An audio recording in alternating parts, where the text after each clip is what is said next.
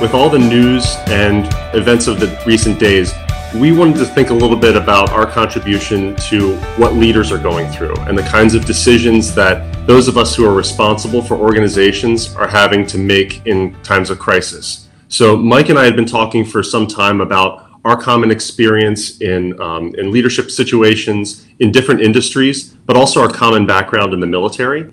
And just wanted to offer some insights from our experience and have a, just an open ended conversation about how we can make good decisions and come out of this crisis with our organizations and ourselves stronger as leaders. So, by way of introduction, I started this career in a pretty unconventional way. I was a student of history, then I went and fired Patriot missiles in the Army for four years uh, during the 9 11 era and in Operation Iraqi Freedom.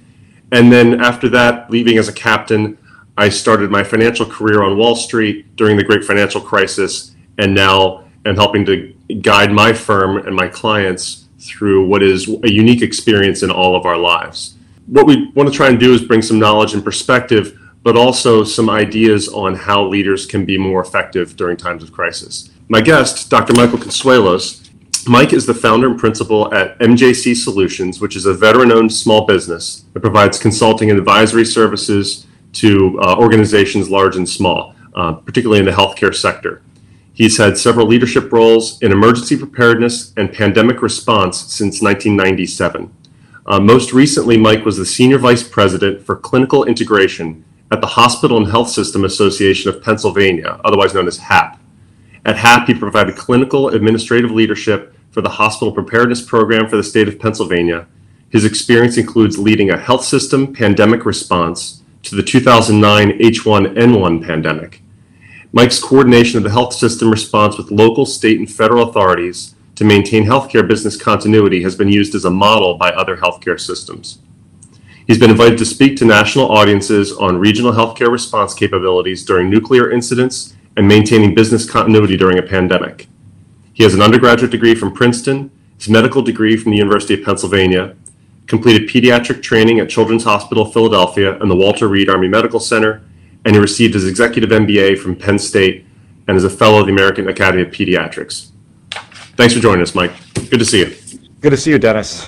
Good morning. And so before we start, I just wanted to just uh, we said we said hi and how are you there earlier, but I I really do want to know how are you with all this up and down in the market and kids, you know, at home all day. How how's that all going for you? Thanks for asking. It's going well, but it's also one of those times for you really have to check in on the on the self awareness side because yeah. it's just you know, going down the black hole of information and, and decision fatigue is a, is a real thing. So it's definitely stepping back and, and drawing on past experience and trying to manage the the emotional response and the uh, the information flow as best as possible. But it, it's going well. It's going well. How, how about you? How, how have things been for you? Uh, you know, it's been busy. I apologize to uh, the viewers, listeners this morning. I'm a little bit of a scratchy throat. Uh, so, for the past two or three weeks, as you can imagine, I've been on a lot of conference calls, actually uh, doing some podcasts uh, with Jenny Blake, and uh, all around this topic. And this morning, actually, before this call, I spoke to a, you know basically a tech firm looking to do things in this space. So, as you know, I, I rescued my college-age daughter from University of Michigan uh, go blue. So that was a quick turnaround, get get her out of there. And then my son Alec, who you also know, he's uh, working for ESPN in New York City, and he is 100% home. They've been home as a company at the corporate level in New York City for almost two weeks. So the whole family is, uh, you know, doing their thing, but doing well. Thanks for asking. Good, good. The pace of adjustment to life has been different from anything I've experienced. So there's a lot of triage that goes on. So we've gone to a, a kind of a split schedule of handful of people in the office, handful of people out. The also testing the ability to work remotely in, in recent days, and all those things are, are, are positive. But it's also made the communication challenging, even internally with the family, and trying yeah. to keep up. So we'll get into that a little bit. It, tell me, how did this become the path? For you? Pandemic response doesn't sound like the top, you know, top tier when you're in the fifth grade as, as far as the things you sign yeah. up to do. So, so how does it get from from there to here? Yeah, you know, that's a great question, and I think I may just raise my hand uh, a, a, few too many times.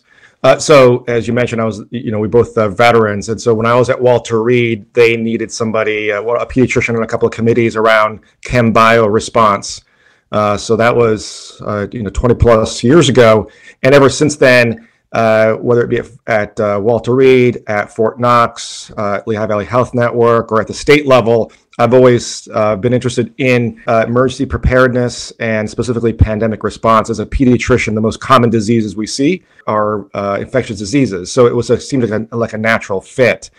And so that for me, it was an area of interest uh, from a uh, you know military perspective from the beginning, and then as we started seeing uh, more and more uh, disasters, mass casualties uh, across the United States. I, it was just, you know, it's something that I feel passionate about to help people go through this. And most recently, my work has been really around business continuity in times of a disaster, specifically pandemics, because as we're seeing now, it has a significant impact not just on business, business owners, uh, but employees and families. It's it's one thing that we will probably continue to see. So catch us up on the current situation. Yeah, Dennis. Before I do that, I so I, I want to give everybody a little bit of perspective because I think that early on there was a significant population, not just in this country but across the world, that were skeptical about uh, what coronavirus would be for us, and uh, there were a lot of inaccurate comparisons to the influenza. Coronavirus has been around for millennia uh, probably it's just a common, it's a very simple virus. It's just basically a piece of proteins and RNA that's kind of wrapped up in a little bit of fat lipid kind of. It's very very simple. It's been around for a long time. It causes the common cold, and it is. Uh, something that we test for regularly now for a couple of decades as we do different infectious disease panels when we're looking for influenza or other diseases. So, coronavirus, although it's popular now in the lay understanding, uh, the zeitgeist, but it really has been around forever. So, our first introduction to something that was not the usual coronavirus was back in 2003, and folks are, are familiar with the SARS uh, pandemic. And that point, that, that's the severe acute respiratory syndrome. That's what SARS stands for. And in fact, it's SARS coronavirus was the first one, and what we're seeing now is technically SARS coronavirus 2 so even though we're calling it COVID 19, uh, that's the technical term. And that started also in Asia and really spread across the world, but not nearly as quickly or as easily as we're seeing now with the current coronavirus, the, the SARS coronavirus 2. And really, it lasted about a year. And it had about a 10% fatality rate. Uh, people got very, very sick very, very quickly. But for whatever reason, that coronavirus just wasn't spreading as easily. You had to have some pretty close contact with people, kiss, or have people, someone cough on you persistently on top of you, uh, and they got infected. So people got very sick very quickly. The next one was MERS, so that's the Middle East Respiratory Syndrome, and that started back in uh, 2012. That was also a very short-lived event um, that came out of Saudi Arabia and, and moved to the United States over through a few cases those folks were very sick. So SARS one was not, you know, it was a big deal, 10% mortality, but this was even worse. It was almost 35% mortality, Dennis. Oh. And people got sick very fast, ended up in the ICUs very quickly. So when you are an organism that infects another organism, uh, you have a couple of different choices. One is to be very mild, and you can be spread very quickly, you know, in the population. Or for, unfortunately for the host, you could have a, an infection that kills the host very quickly. But that limits your spread. And so, with a case fatality rate or mortality rate of around 35%, that actually stopped very quickly. So, what we're seeing now, so, so that's just the, the background. That's why when, when it was a coronavirus coming out of Asia and we had mortality rates in the two or 3%, and we started seeing uh, evidence that the virus could stay alive on surfaces for long periods of time, hours to days, depending on the temperature of the room, uh, ultraviolet light, a bunch of different factors. It could stick around very well and was spreading so quickly through the Chinese uh, city of Wuhan and the Hubei province, it really was some, you know something that people were concerned about from the very beginning. And as you can see now, there are several countries where the mortality rates are quite high. So the, the most scary event that's happening right now is that Italy had uh, about 400 and I think 60 deaths yesterday, about 380 days uh, deaths the day before, and that's like a 747 jumbo jumbo jetliner crashing in your country every day. The average uh, age of that group in Italy is around 80, so it's a much older population. Just some new data was published earlier today um, that showing that most of those patients had, you know, if you're 80 years old, most likely to have a medical problem.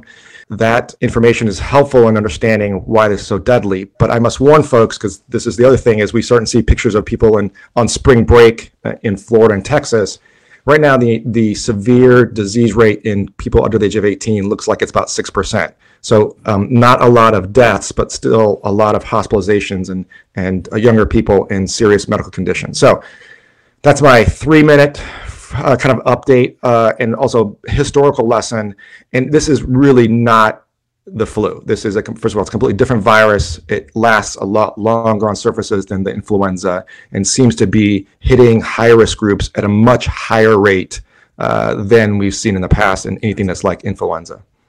So for for leaders, you're always worried about your blind spots. So what are the things that people aren't talking about or, or should be top of mind that that may be a blind spot right now? Yeah, well, that's a, that's a, that's a big question.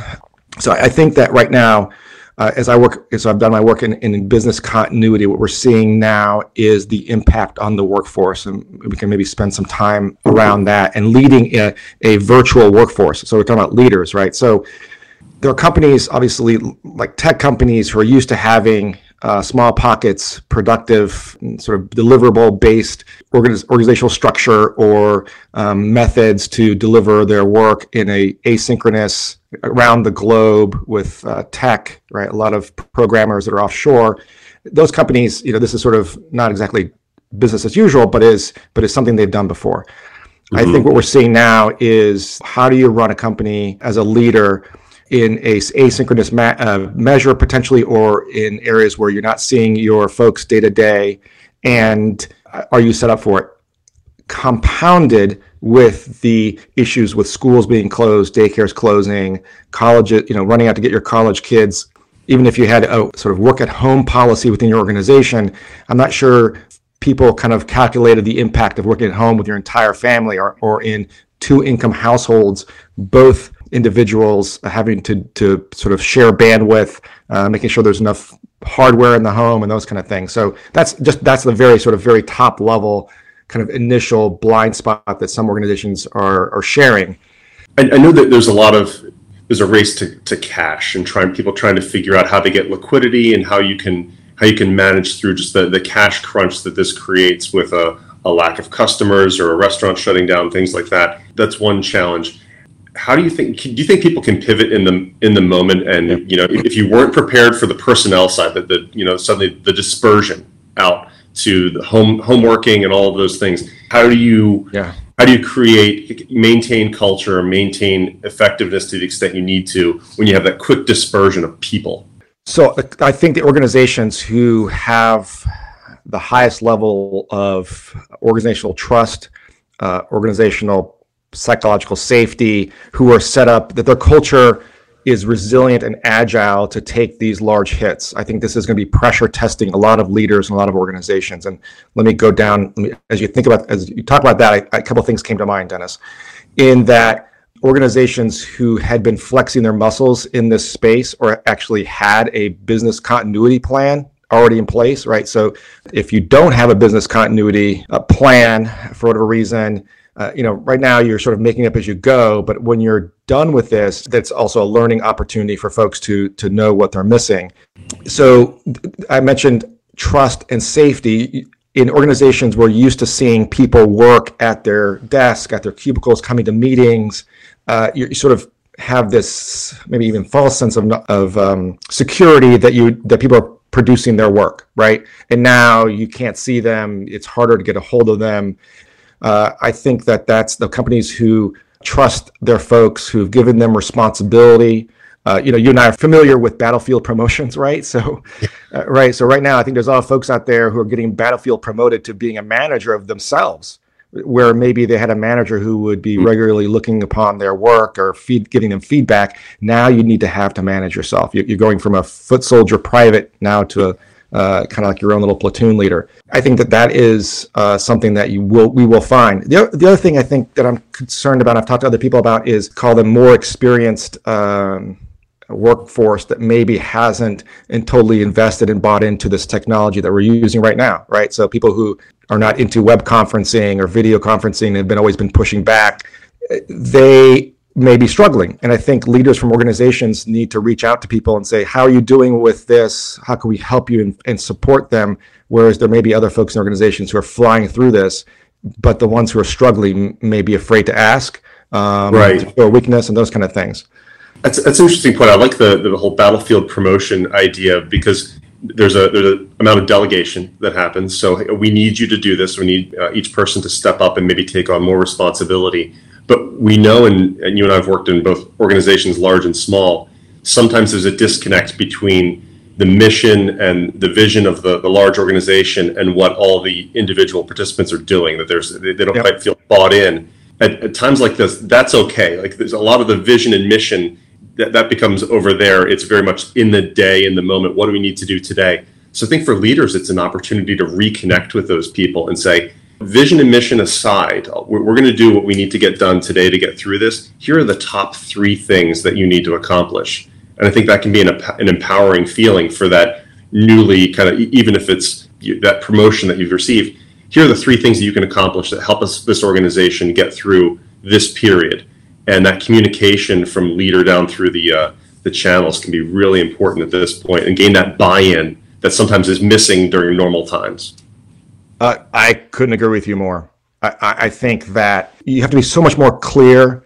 You know, you and I can see each other. I can't see everybody else. I mean, there might be some people checking their email right now, right? Uh, checking their Facebook post. Uh, they may be cooking uh, breakfast. I don't know, you know, be doing other things and they're kind of listening in on this or driving to their workplace of work. Whereas if, if this was a business meeting, that still could happen. And there's and there's some great you know hints out there about trying to to move into a space where, as a leader, uh, make sure your workforce is on task. But that clarity piece that you brought up is really important. You almost have to over communicate. Mm-hmm. Uh, uh, I'm a relatively fast talker, and it's very odd for me to be speaking to be speaking at this very slow pace. But the feedback I've gotten from people, Dennis, is as I look at people who do this regularly, is you have to go to like eighty percent speech speed because people are um, right. you know it's a little bit harder to follow. They can't see your gesturing and those kind of things. There's a lot of cues you're not getting. The, the, the last thing I'll, I'll, sort of maybe uh, be transparent. You talk about transparency and clarity. I want to be a little bit transparent and clear about something you said a little while ago about uh, you know checking in with your people. Now, for those of you who uh, made the call from the very beginning and heard my intro, the first thing I asked Dennis was, "How are you? How are you doing? Mm-hmm. How's your family doing?" Dennis, you did the same thing for me. Okay, guys. Yes, it was a little orchestrated and felt a little odd, but we're trying to model something that should be instituted into your meetings that are vir- now virtual whereby uh, we're starting to lose that human connection. And it could be weeks, it could be months. As leaders, when the possibility arises, check in with people because people are going to be stressed. Yeah. The other the other thing I want to add is that a lot of organizations jam their schedules or their agenda so that literally if you're like 3 minutes behind what the little agenda says, people start freaking out and they're moving along. Take a step back from that. Um, leave right. a little bit of space for this kind of human interaction, for the checking in and checking out of a, of a meeting, making sure everybody's on the same sheet of music. Because if you don't leave space for those questions, then what you're doing is you're shutting people down. They're afraid to talk in this larger meeting that they may have a yep. question that is going to affect their work. Where in the past they could walk across or maybe tap the person next to them and say, "Hey, no, did you get that? Or what do they mean by that?" You know, they may do one to ones, which they can still do, but if you don't leave space for people to have questions, mm-hmm. and if mm-hmm. you don't pace your, your meetings in a way that allows for that uh, safety, that psychological safety for people to feel safe enough to ask a question and go through this, you're going to miss on opportunities and you'll go, you'll fly right past uh, people's needs and you may run into business problems.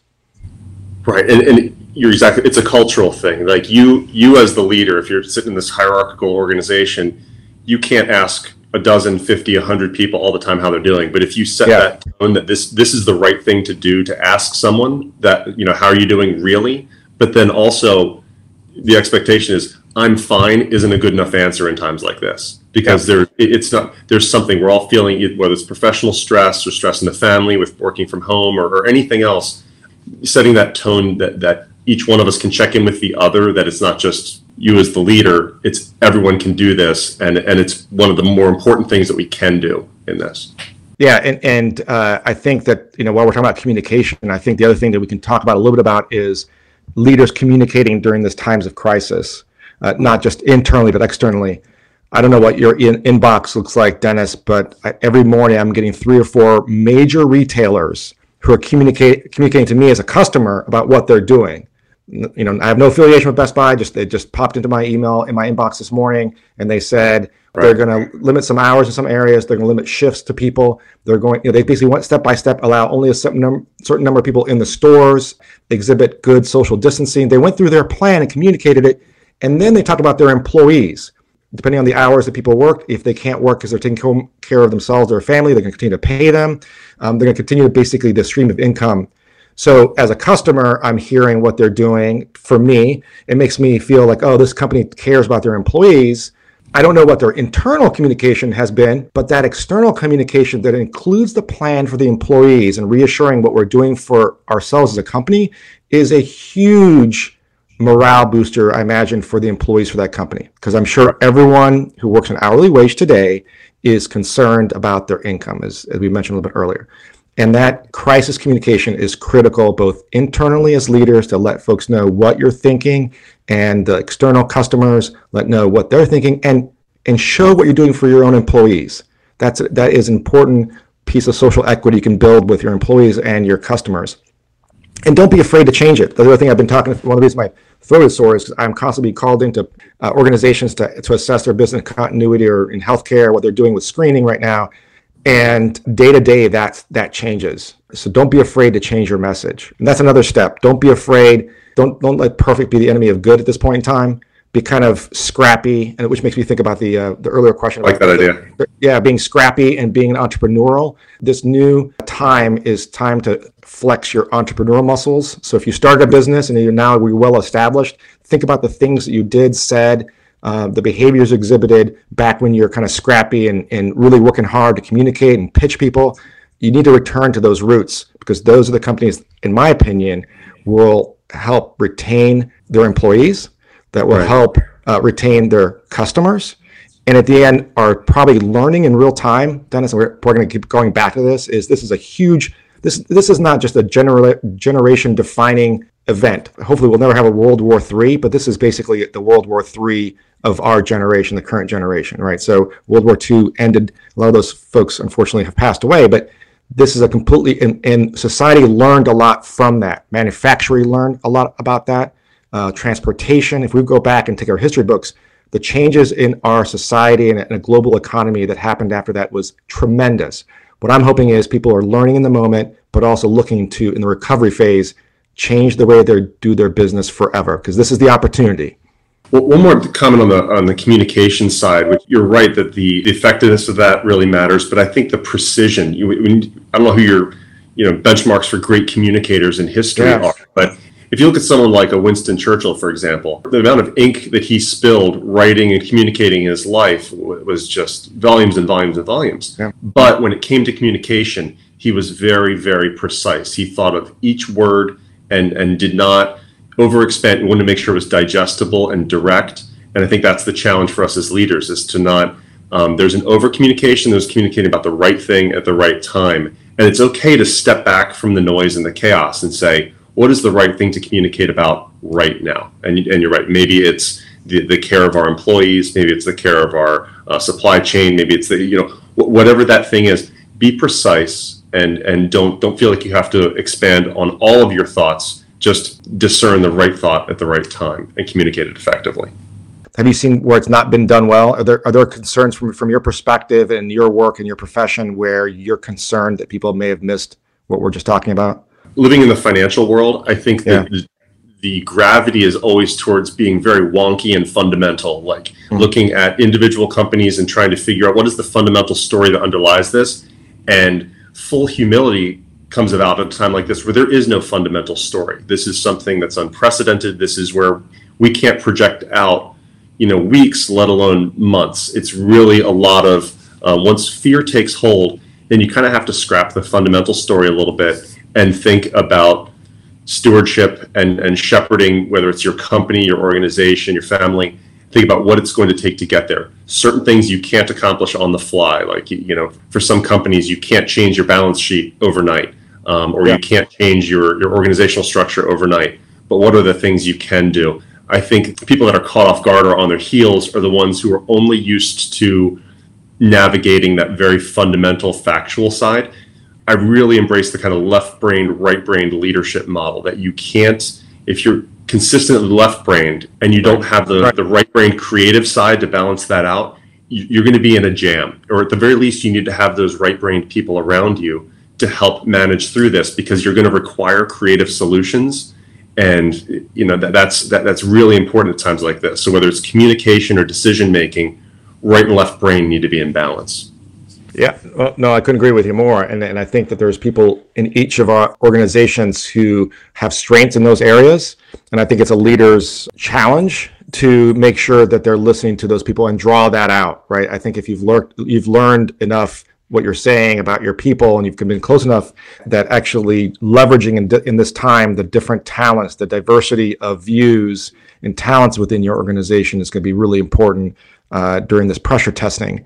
And uh, kind of going back to our military experience, every time there was uh, some sort of training exercise or we did something, we always had an after action review, right? We yeah. had these AARs, right? right? right. So what what sparked in my head as you were saying that is when does a leader sit back and give themselves space to make sure they're doing the things you just described, right? So in the military, that's that is formatted. It's like you do an operation you do a hot wash, which basically means you do it in real, almost like you know you're done. You do it right away. You know what we did well, what we didn't do well, and make some changes because you want to learn in the moment. Because everybody writes a memo three days later, you're going to forget what happened. My suggestion to, to folks who lead organizations is to give your space, give space to yourself and your organization to do some after action reviews on a regular basis to check in and say, okay, we said we were going to do this. Ask right. yourselves, are we just using our old solutions for this new problem? What have we not thought of? You're right. It's as we were talking about today. We broke it down to the things that develop the organization, the things that develop you as an individually as a leader. I think the a the after action review, the AAR, that's the institutional knowledge that if you can capture that, then suddenly that becomes the, the muscle that builds up throughout the entire organization. That that's where your leaders are going to come from because they they were involved in the decision making. That's my great takeaway from the military experience, and especially you know, I, I was a lieutenant when September 11th happened and didn't end up deploying overseas for another 18 months. But in that interim time, that time of preparation, it, the most beneficial thing for me was being able to sit in rooms and watch decision makers that were much more senior than I make decisions, delegate, be informed. And just that observation made me much, that much more confident when I was in greater responsibility myself. So there's just such an opportunity at times like this to expose your team to decision making and the after action review is a really is, is the, a great way to do that and building that into the meeting rhythm another thing just on the personal development side are you a writer do you do you journal do you write down things do you capture it at all personally uh, no i'm horrible at journaling and so my response to not you know so i don't do like personal journaling but i do a lot of journaling of ideas yeah. and after meetings, and that's that's what I was doing. You know, so I get you know, so from a personal perspective, I, probably should do that too during these times. And journaling does help. It helps us collect information, and afterwards, compiling that and looking back at that, I think is very helpful. I think what you're describing. So for personal development, also I think the writing piece, what I found is sitting down to type out something or communication, or, or in your case, you know, what you're describing as journaling. You can't write as fast as you can think I think for me at least, it lets my brain slow down a little bit and flow some ideas. And I think there's good neuroscience behind uh, writing down of, of ideas and accountability around those. I have an email file now between people that I'm keeping on my computer, mainly as a journaling perspective, as I think about the recovery phase if there's learnings I can pluck from there for future work, it would be helpful for my consulting business or for my clients in the future. I guess I've never, I didn't think about it as journaling, but I think it is now as you as you talk about it. I was using it this. I was using the the kind of the moleskin method or just jotting them in. So yeah. I have, have this with me and writing things down. It was useful before, but re- now I'm realizing how important it is. Every once in a while, in the course of a meeting or a conversation around the office, I'll have that particular turn of phrase that I say, that's the the summary of it. That encapsulates this idea because our, our challenge is if we wanted to regurgitate, you know, the Wall Street Journal every day or the financial markets, the data isn't a problem. There's there's an abundance of data. It's that one idea that's going to capture it in a concise way so that you can communicate it. And being able to jot that down in the moment is so important. So if you're thinking about how do you translate the, the strategy that your business is going to take or the steps that need to occur in, in the near near term or long term, being in the habit of writing that down and when that epiphany hits you, I think can be an effective way to, to capture it and then in the future realize that those moments come, that, that you do have those enlightened moments where you can communicate in a concise way. Coming back to the, the larger organization side, this could be the kind of creative disruption that sometimes happens over a long period of time, happening in a really, really rapid period of time. Talk a little bit about running a virtual or disjointed organization. What what are, what are we learning here, or what can we learn? Uh, I like that creative destruction piece. This is forced, you know. So so sometimes you do it to yourself. Sometimes the, your competitors do it to you. At this point in time, though, the virus is doing it to you. Right. Um, yeah. So so the structures that that should be in place that you should be destroying is this is a creative creative destruction for your meeting structures.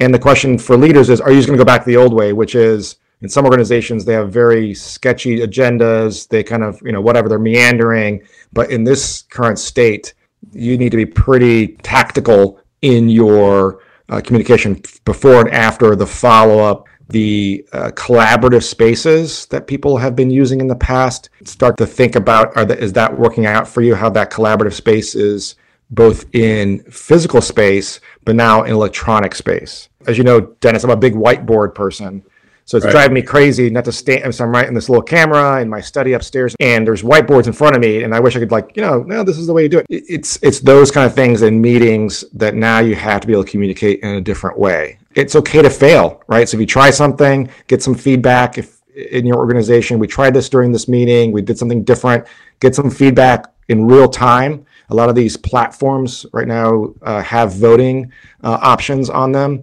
at the end of the meeting, you know, how did that meeting go? We tried this during the meeting. What are people, you know, thumbs up, thumbs down?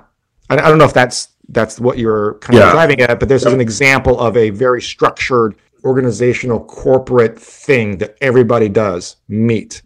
Let's start, and now you have to meet differently.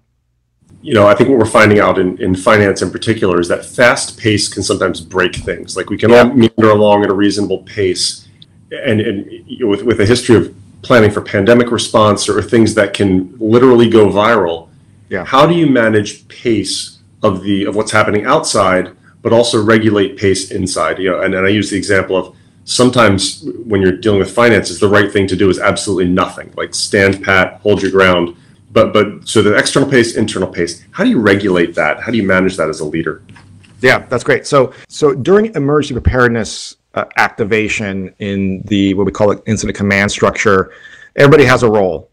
So that I think that's helpful is to everybody's clear on their role. So as things are very turbulent on the outside, if there is a PR issue, then the the public relations officer and that team. So so having structure and, and following that structure, there's some a lot of organizations who have a very loosey goosey kind of structure, which is fine most days, but now there may be need for at least for some tasks for there to make sure there's clear lines to help with the pace. The other piece, the other piece, when you said pace, it makes me think is cadence. Mm. And to try to have a regular cadence during this time of of irregular news, irregular issues, uh, you know, things are closing. So in emergency preparedness, we always we usually go to a twice a day meeting, beginning of the business day and then at the end of the business day, so that we know for the next 12 hours what needs to happen, what didn't happen, keep everybody updated. No matter what is happening, that piece of regular communication, hell or high water, happens. I mean, literally, you, you know, aliens and zombies would have to be at the doorsteps for you not to have your 7 a.m., 7 p.m. cadence of your incident command report out. Right. That adds that's like a rudder. That's a stability piece. And no matter what's happening on the outside, you know this is this cadence is important. It, we're also we're social animals. We like to be together. We're separate. Uh, we like to communicate in certain ways, and that also that cadence of communication, knowing that there's a regular meeting time, a regular transfer of information. If the company is doing daily updates, keep those up. Those are important. People are instinctively waiting for those daily updates on what's happening. The pace thing, I think, is is important because in our business, there's a ticker symbol on everything. That if yeah. you wanted to know what something is worth, if you want to know what's happening with economic data, for the most part, you can find it out instantaneously. So it's a real challenge to slow that down and not respond to every every ticking piece of data. But that's not every business. A, a lot of times, our, our mind can do one of two things. We, we can either assume everything is volatile and, and bouncing around uh, like crazy, which is probably happening right now, or we can ex- assume stasis and, and everything's staying the same when the reality is very different. I think part of the leader's job, if you you know if there's not a, a ticker symbol on your business, is to really own the pace and and decide that these are that comes back to those those kind of critical three things each day. If you can set the critical things three things each day, then it kind of acts as a speed bump from your mind racing ahead to some pretty illogical conclusions. And from your employee's perspective, if they're worried about you know an existential threat to the business, if they're worried about an existential threat to their career or, or anything else, keeping things back to what can we do today? What are these three things? Yep. Kind of removes some of the risk that the pace of, of thinking, the pace of activity goes so fast that it starts to break the systems. Just in general, what, what do you pull forward from the military experience into today? Are there habits? Are there um, best practices? Are there things that, that you think, yeah, th- this goes back to that experience and now applies in the civilian world where I am now? Yeah, so we all had battle, battle buddies, right? Mm-hmm. mm-hmm. Um, so you always took care of your buddy. We always, you know, the lowest level of organization in a, in the in the army, at least, was not one; it was two. Do not underestimate the impact of social isolation on your workforce. Yes, uh, there is great data out there around uh, the worsening of, of behavioral health uh, problems, of addiction problems, uh, anxiety, you know, those kind of things, but also of health problems. There's data, the AARP did a study a while back that seniors who are socially isolated cost the healthcare system $134 more than their age matched, chronic disease matched, you know, individuals. Do not underestimate, uh, no matter what size your company is, what's happening in people's lives. They're concerned about their own safety, the safety of their family, their income. You know, we don't want to go into panic mode here, but do, do, those folks have battle buddies? So they have they have somebody who they can reach out to? Um, is is there uh, a conversation on a regular basis to make sure people's behavioral health, mental health issues, and you know you may have an EAP program uh, within your company, no matter what size it is. I think it's a great time to to make sure that that program is available to folks that they understand how it works. Um, that it's not, uh, you know, the stigma of, of behavioral health, mental health is is huge. We need to, to chop that down on the lighter side, uh, it's springtime. I don't know if you're that people usually had picnics or family gatherings and those kind of things, those kind of get-togethers. I know Dennis Morton Brown was going to do. I think tomorrow was going to do a uh, yeah, uh, yeah. This our, our March Madness event, but that's yeah, happy hour. So this sounds kind of really silly, but um, I'm actually going to be hosting, um, uh, you know, a happy hour for some friends and family via uh, Zoom at some point in time. Uh, I do a family, like an extended family meeting on Zoom every other night because um, because there's social isolation issues, and I'm just just the half an hour call. What is your company doing to maintain a little bit of silliness, serendipity, and happiness, right, in this time of just extreme emotional strain and economic strain and uh, the immense uh, what's the word just ups and down roller coaster in the market if you're in the financial business or if you want if you're looking at your retirement what is the outlet i think that I mean, the, the irony of this of this whole situation the, the sad irony is we are all going through it together, yet we're not all going through it together. Absolutely. That, that, that, that's, oh. the, that's the real challenge. Yeah. Well, uh, so that's, that's a great point. So I would say we're not doing it together, but we're doing it together with our families or, you know, hopefully right. loved ones. It's kind of, it's kind of, it's weird. So, you, you know, what sparked my brain right there was World War II, families were broken up and people had to go to war. Right. Right. And now it's actually the war is like coming to your household you're trying to manage your business, you're trying to manage your family, your kids, if you have kids, and so the battlefield is in your home. And you said you're right. That is low, and we talk about social isolation. At the same time, it's also like on top of you. It's literally the battlefield is the moment you step outside the door. Right. Do you think this is going to escalate the idea of employees working from their home, or do you think people working remotely will realize they don't really like it and long to be back into the office community experience? My my personal belief is that the common experience and the common bond is going to draw people back together afterwards that we're going to see kind of a snapback of community culture you know we, have talked for many years about with the abundance of social media the the downside to that has been being present without actually having to be present mm. that, that you can you can sit there and be in a room and and be texting with the people who are sitting to to the right and left of you without ever actually having to engage yeah. My, my, feeling is that there's going to be at least some snapback in engagement and a desire for face to face when that becomes safe again. What it what I think it will do from a business owner perspective is that we have to acknowledge that this is a possibility. This extreme example has to be part of the business plan. My, my, partner Katie and I joke sometimes about the aggressive balance of life, that it's never kind of a delicate balance here. Oftentimes it's a it's aggressive one way and aggressive the other. And I think we will see this snap back to aggressively socializing into the summer months here in the States, but then businesses planning for that aggressive contingency on the other side where when we need to, we can like, yeah. isolate and succeed. What do you think, Mike? So, I, I, yeah, I don't know. I, I think, you know, where I was a couple days ago was I was sort of shorting the, you know, uh, office space market in my brain, like, oh, people are never going to come back to work.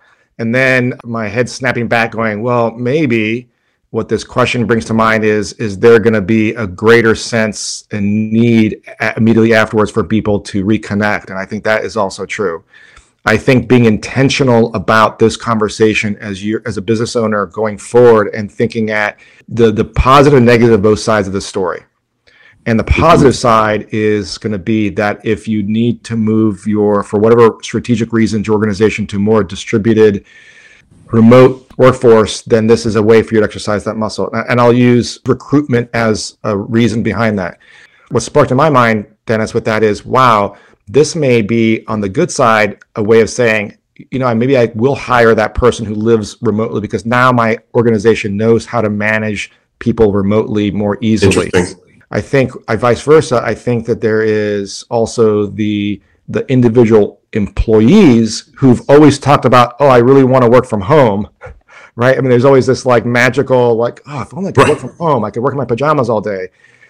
Uh, the flip side of that is, I think they're exploring what that really means and, and and how productive they are, and you may actually have some more mature conversations within your organization, your employees around this topic uh, right. and more informed? And I really don't know. I think that's a that is a great question. And I, if I was a business leader, uh, that's something I would put on my kind of whiteboard behind my desk and continuously look at and continuously ask myself. And then when you're in the recovery phase, rethink that question and get your employees involved in that in that question. So I think I don't know. I think we have another question. So can you suggest how we can appropriately refer clients if we learn they're isolated and may need support services? So I'll put my clinical hat on, I'll put my uh, pediatrician hat on, and I'll put my public health hat on. Maintaining people's privacy is, is obviously important in this situation. I think if they're coming to you and they're asking for help, or there's clearly that's in the conversation, then I think it's it's great to approach them and for them to start off by, and it sounds kind of silly, but just could connect with their physician. If they are in crisis, if if the if the thought process is someone's having significant issues, there are crisis, there are hotlines. There's a group that does this, I think, basically for free, and you you text into this number and you get a licensed behavioral health person, and they will uh, just ask you through text anonymously how are you doing and that kind of stuff, and they'll look for for your re- for resources. There is not enough behavioral health specialists now, or especially after all of this in fact, some of my, you know, this Dennis, some of my my passion in working right now is around behavioral health, and I'm actually working with a tech company out of Philadelphia who works with uh, both payers and providers, uh, so on the insurance side and on the hospital side, to do remote patient engagement around behavioral health and do evidence-based metrics so that you can actually track people's uh, things such as how long you're sleeping, how happy, you know, so the mood swings, and they give you some right. real evidence-based tools there are a ton of I hate to say this, but there's a ton of apps out there around this same sort of thing. Right. And so the other for the person who asked this question is that if folks are feeling isolated, some of the things that we talked about today about connecting with your family using just those just like very practical things. And then I would say personally, if the person who sent this, if, if, if you think you have somebody who's doing that, just check in on them. Again, trying to protect the person's privacy so uh, the other, my other part of my business is executive coaching. So one of the mantras is is always be curious about the other person. Mm-hmm. Right. The the coaching is not about yourself, it's about the other person and, and be curious about what they're thinking. So the other suggestion is as you're having these conversations, just be curious. Be curious about how they're dealing with the isolation, how what things they're doing. You don't necessarily need to give, always give them solutions. Just giving them space to talk it out and having a conversation with you could be enough for them to take the next step, or that's all they really need. I think that also dovetails into just the idea of self care for anyone in a leadership role. That, that idea of putting on your oxygen mask first one of the sentiments that we've heard a little bit in conversations talking to business owners, talking to friends, talking to clients is that in some respects there's a sense of regret that why didn't I do more? Why didn't I see this yeah. coming? Why didn't and step one is forgive yourself. Give yourself a break. That this is something that's that's extraordinary. It's unprecedented. It's not something. There, there was never an amount of preparedness that would have gotten you there here. So yeah. you know, remove that that guilt to get as far away from that guilt as possible, and start focusing on taking care of yourself. One of the pitfalls for leadership is you become that indispensable person. You just dive in. You take all the responsibility. You take all all the blame, all the credit A friend of mine has this visual where he talks about just it's putting on that rucksack every day. You just put one more weight on it, throw it on your back, and go. That's yep. not going to get that's not going to get you there, and that's one of the pitfalls for your own health at a time like this. No, absolutely. So, so absolutely, and there is tons of literature in the you know both on the business side and the the psychology side around sacrifice syndrome. You know, it's notably called sacrifice syndrome for for leaders that they sacrifice themselves for the good of the company, they sacrifice their family life, they sacrifice their health and this is a well known syndrome that it probably is going to get worse, that you'll go through a self sacrifice because you are trying to keep the whole company together in this very tumultuous time and the weight of the world is on your shoulders and uh, absolutely healthy habits this might be a great time to, build a community of people who want to talk about this to get together on a regular basis for leaders who would have traditionally maybe gone out and played around a golf or had a cup of coffee or whatever else exchanged ideas try to figure out how to to resist that isolation and put together some sort of mastermind group or um, mm-hmm. something, right? Some sort of sense of community. So I, I, so I mentioned Jenny Blake earlier. So I, I belong to a private um, sort of com- community of solopreneurs with Jenny Blake, who who did a lot of coaching, executive coaching at uh, Google, and has is a keynote speaker and does a lot of great work. And that's been to me, that's been really helpful because I'm on the phone with you, Dennis, or other folks or other clients all the time, but I'm, I'm by myself. And this uh, affords me a time to have a sense of community and just care and just spend some mind time about uh, with people who are like minded around, uh, in my case, being an entrepreneur in, in this space of consulting, freelancing, executive coaching, and just being supportive for each other. And also be, you know, do, do with them, but also have compassion for yourself.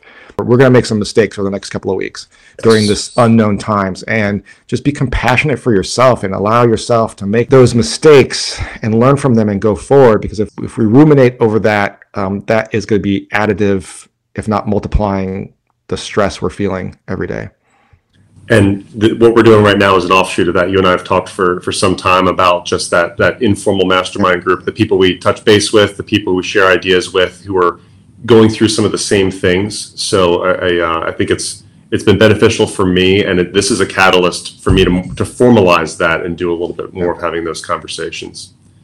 Any final thoughts on just how you see? Let's take this out to um, the, the light at the end of the tunnel. How, how you see us coming out of this, and just things that that leaders should be conscious of as we make it to the other side you know, I do a lot of thinking around that, uh, and I think I've said it before. I, I think that there are going to be a lot of opportunities for business leaders to learn about themselves. Um, in it, so we keep on, you know, for the folks on the phone who are bored of the continuously military kind of analogies, but we're going to battle, and people who go through battle together make bonds, and and you know, there's all the negative sort of post-traumatic stress stuff I'm not going to talk about that, but they make lifelong bonds. It changes the, the way they think and manage in the future. And spend the time at the recovery phase being intentional about looking at what went right, what went wrong with your organization, and uh, you know, time to pull the visions and values maybe off the wall and maybe relook at your strategy. I mean, I think everybody's strategic plan just literally got burned, got torched the, that window of time, that crack in time to allow yourself and be intentional to relook at those structures is a huge opportunity because you and your yes. employees, and also we can, talk, we can talk about governance, and we could do a whole thing on governance, right? So if there's business owners who have a board, just this may be a time where you can really engage your board in a completely different way.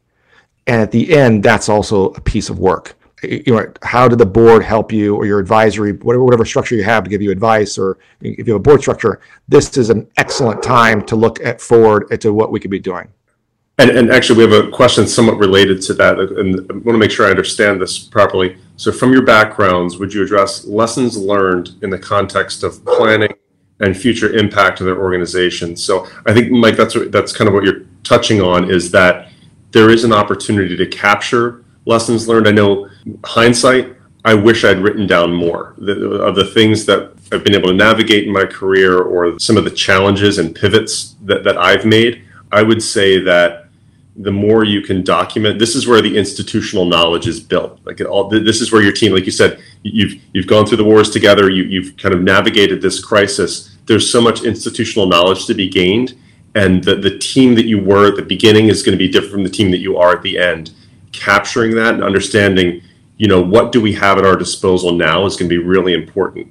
Um, we, we call it around here we call it the asset inventory.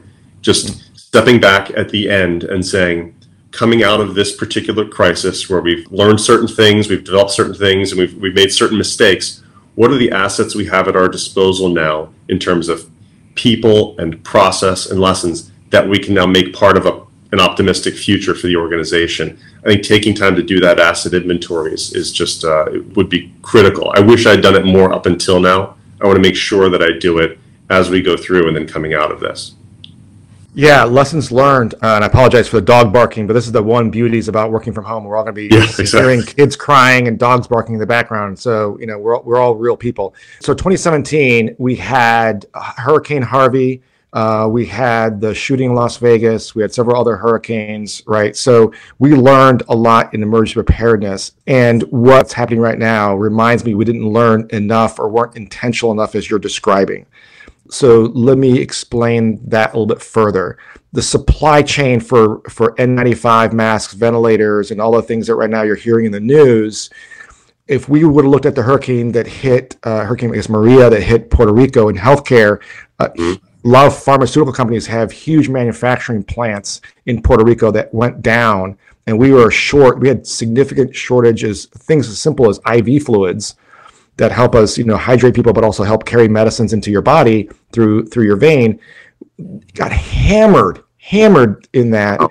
And we had national shortages. People were doing all kinds of crazy things in order to deliver medications appropriately. Crazy things in is things that hadn't been done before. I'm not saying they were not safe, but they were going through a lot of hoops that, added multiple layers of steps and processes to do the right thing all could have been avoided if we would have understood the impact of putting that kind of plant on an island that can get hit by a hurricane. Same problem now.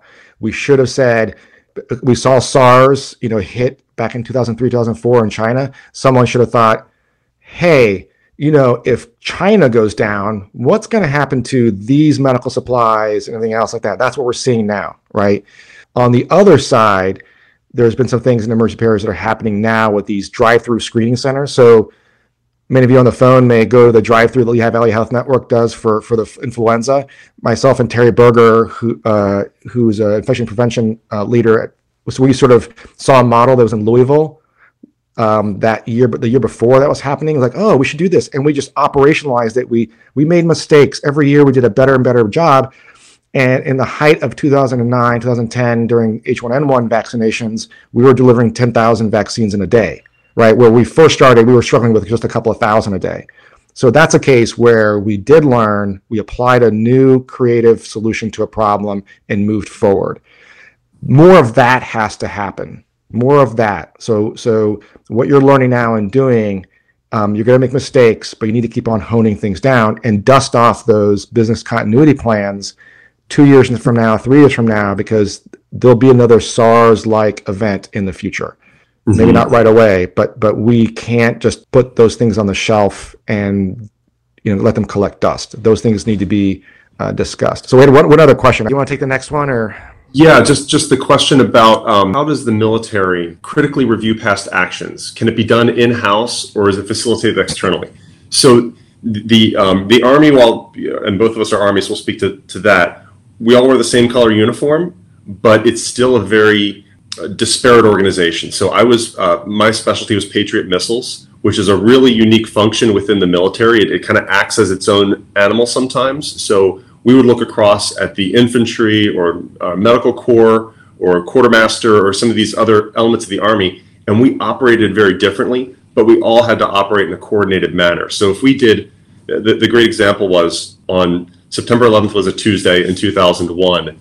That week, on Sunday night of that week, we were starting a week long emergency deployment readiness exercise. So that Sunday night, we called in a whole battalion of people, a couple thousand soldiers, and started acting like we were deploying overseas for some emergency.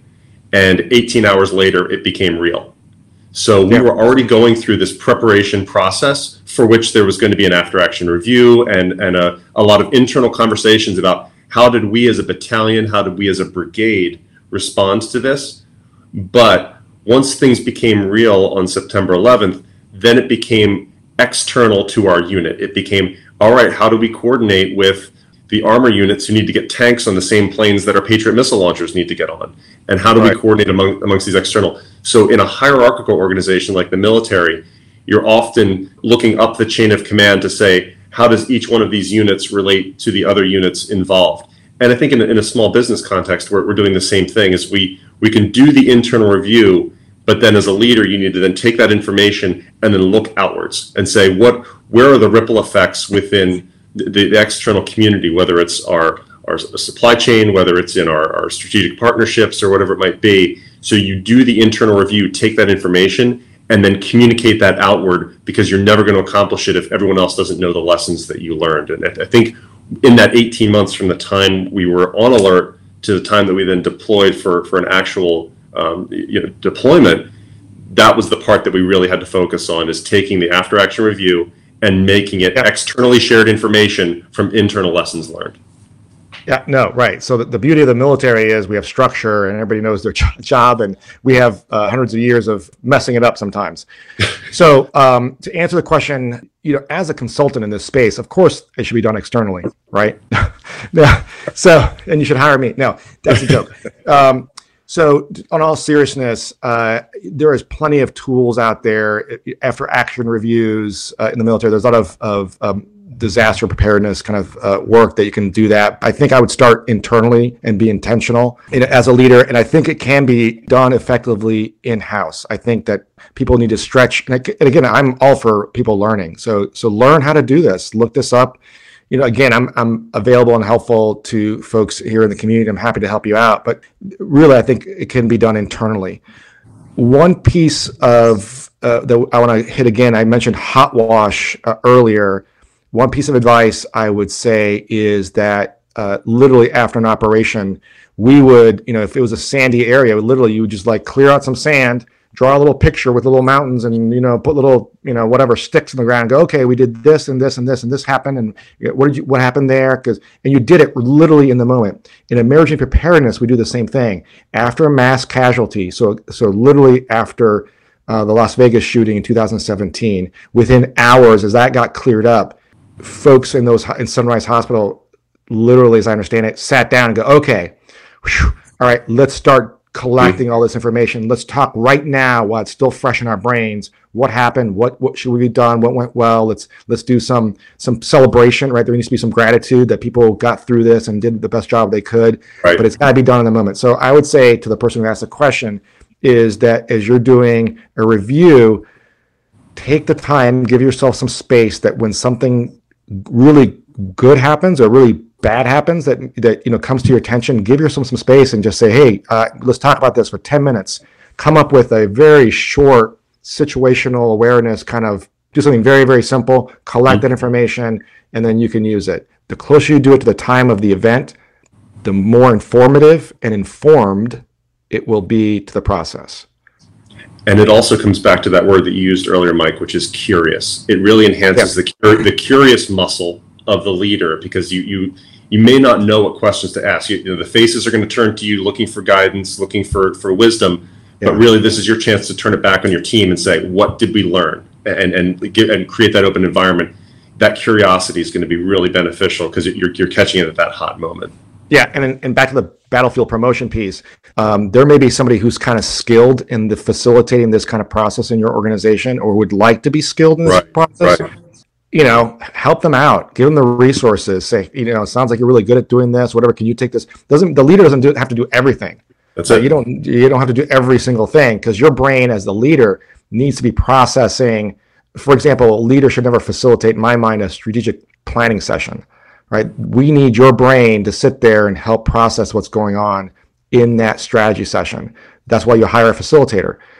You know, internally, if you've got people who are talented and interested in doing this kind of work, you know, give up that control. That can also be very freeing and also mentally, um, it gives you as a leader some rest to not always have to be the one to have all the answers. This has been really good. Um, Mike, so to, to the extent people want to follow up on this, how, how can they best contact you? How can they reach you? No, apps, yeah. So uh, my website is mjc.solutions. My email is mjc at MJ Consuelos. I said jokingly, you know, this is why I'm doing this. I, you know, really, I'm not doing this to drum up business. I'm doing this because I think it's important for the community, our community here in the Lehigh Valley, and, and the folks who are calling in from other areas to to think about this. I hope that this is helpful for them and has spurred uh, some uh, deeper thinking and knowing that there are folks who are uh, all in the same boat and we're, we're all together in this. So give yourself some compassion, learn from this, resist, you know, what you can uh, as a leader to have to shoulder this, the sacrifice syndrome during this time, and be feel free to, to delegate. And I think at the end of the day, this is again a generation generational defining moment. We don't know what's going to happen, and uh, nobody has all the right answers. But taking an active role in your future and not just standing by is really important. Yeah, the story of 2020. I mean, it's it's health, it's finance, it's business, it's politics, it's all of those things. But I think for for those of us in the position of leading organizations, the, the unifying theme is leadership, and it's a it's an opportunity to test our skills, to develop our skills. So this is our contribution, hopefully, to that dialogue. Thank you for joining Absolutely. us today, Mike. Thanks for the great conversation. It's always fun. This, this, is what this is what Dennis and I, uh, you know, talk about when we're in our free time. Yeah, this and, this counts as fun, right? Yeah, so, exactly. Good. And, and and last thing, wash your hands. Wash your, and hands. wash your hands. Yeah, exactly. So if you're not having, if you're at the point at your home or your family isn't now going out to buy hand lotion because your hands are so chapped from from uh, washing your hands, then you're probably not washing your hands enough. So that's that's my kind of the threshold. Use yeah. hand lotion at least a couple times a day to dry to to help heal your drying hands. So uh, Dennis, a pleasure, a great use of our morning. I learn always learn a lot a lot from your perspective. Uh, and uh, again, people are happy to, to reach out and, and, and to communicate, even if they just want to bounce an idea off, happy to do that. It's important for all of us to, to be in this together. Great. Stay strong, stay safe, and we'll uh, hopefully catch up with you soon. Take care. Morton Brown Family Wealth is an SEC registered investment advisor. More information is available at our website, www.mortonbrownfw.com.